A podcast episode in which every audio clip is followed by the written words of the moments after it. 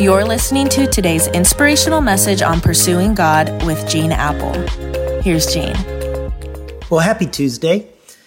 This week we're asking the question, what is love that goes beyond? We're in such exciting times at Eastside right now as we're all praying about our commitment to give generously over the next couple of years to help accelerate the vision of where we believe God is leading us as a church. And there's a passage in Matthew 26 that illustrates love that goes beyond, and it's the account of a woman named Mary who anointed Jesus with an expensive perfume. Mary gave up something she loved for something she loved more, and I think her example will help us figure out, what kind of sacrifice does God want us to make for him? Now, Mary's sacrifice takes place at a dramatic moment in the life of Jesus. Jesus was going to die in less than a week, and the tension was mounting, and the people around the room added to the drama. Matthew tells us that a man named Simon the leper had hosted this dinner at his home. Or maybe now we should say Simon the former leper, because Jesus had healed him of his leprosy. John's gospel tells us that Lazarus was also there at the table. Now, do you know where Lazarus had been just a few days earlier?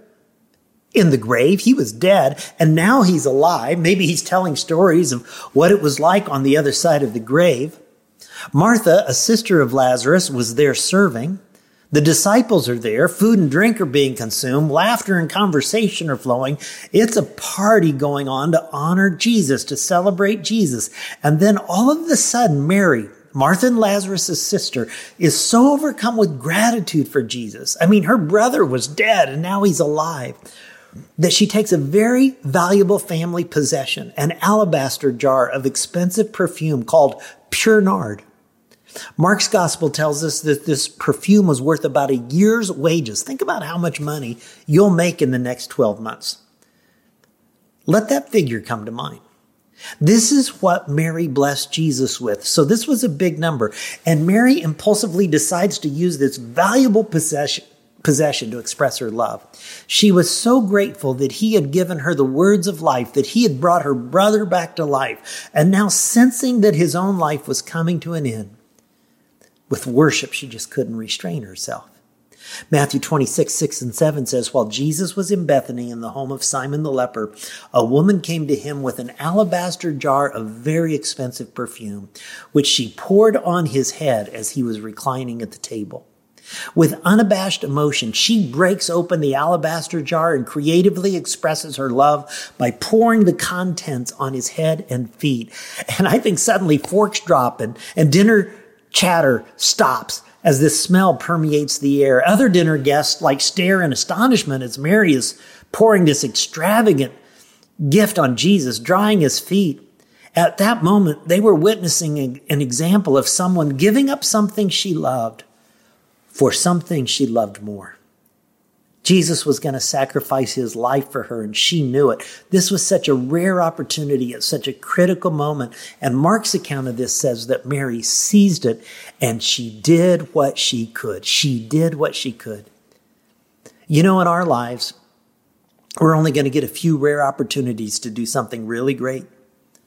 They're the moments you were born for and born again for. And when those defining moments come, what seems like common sense is going to rise up and say, hey, slow down. Think about this. Don't get so amped. Don't commit too much.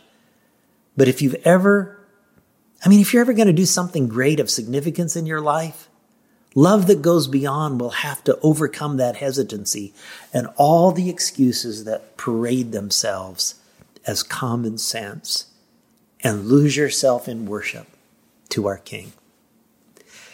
God, I thank you for this extraordinary example of Mary, who, in a moment of unabashed worship and love, expressed an extravagant gift to Jesus the Savior. God, help us to wrestle with what it means to love like that, to love you like that, to express love like that. I know it looks different for every one of us in our lives, in the circumstances we're in, with the resources you've entrusted to us. But may we honor you with whatever it is that you've entrusted to us, I ask in Jesus' name and for his sake. Amen. Amen. Catch you back here tomorrow. You're listening to today's inspirational message on Pursuing God with Gene Apple.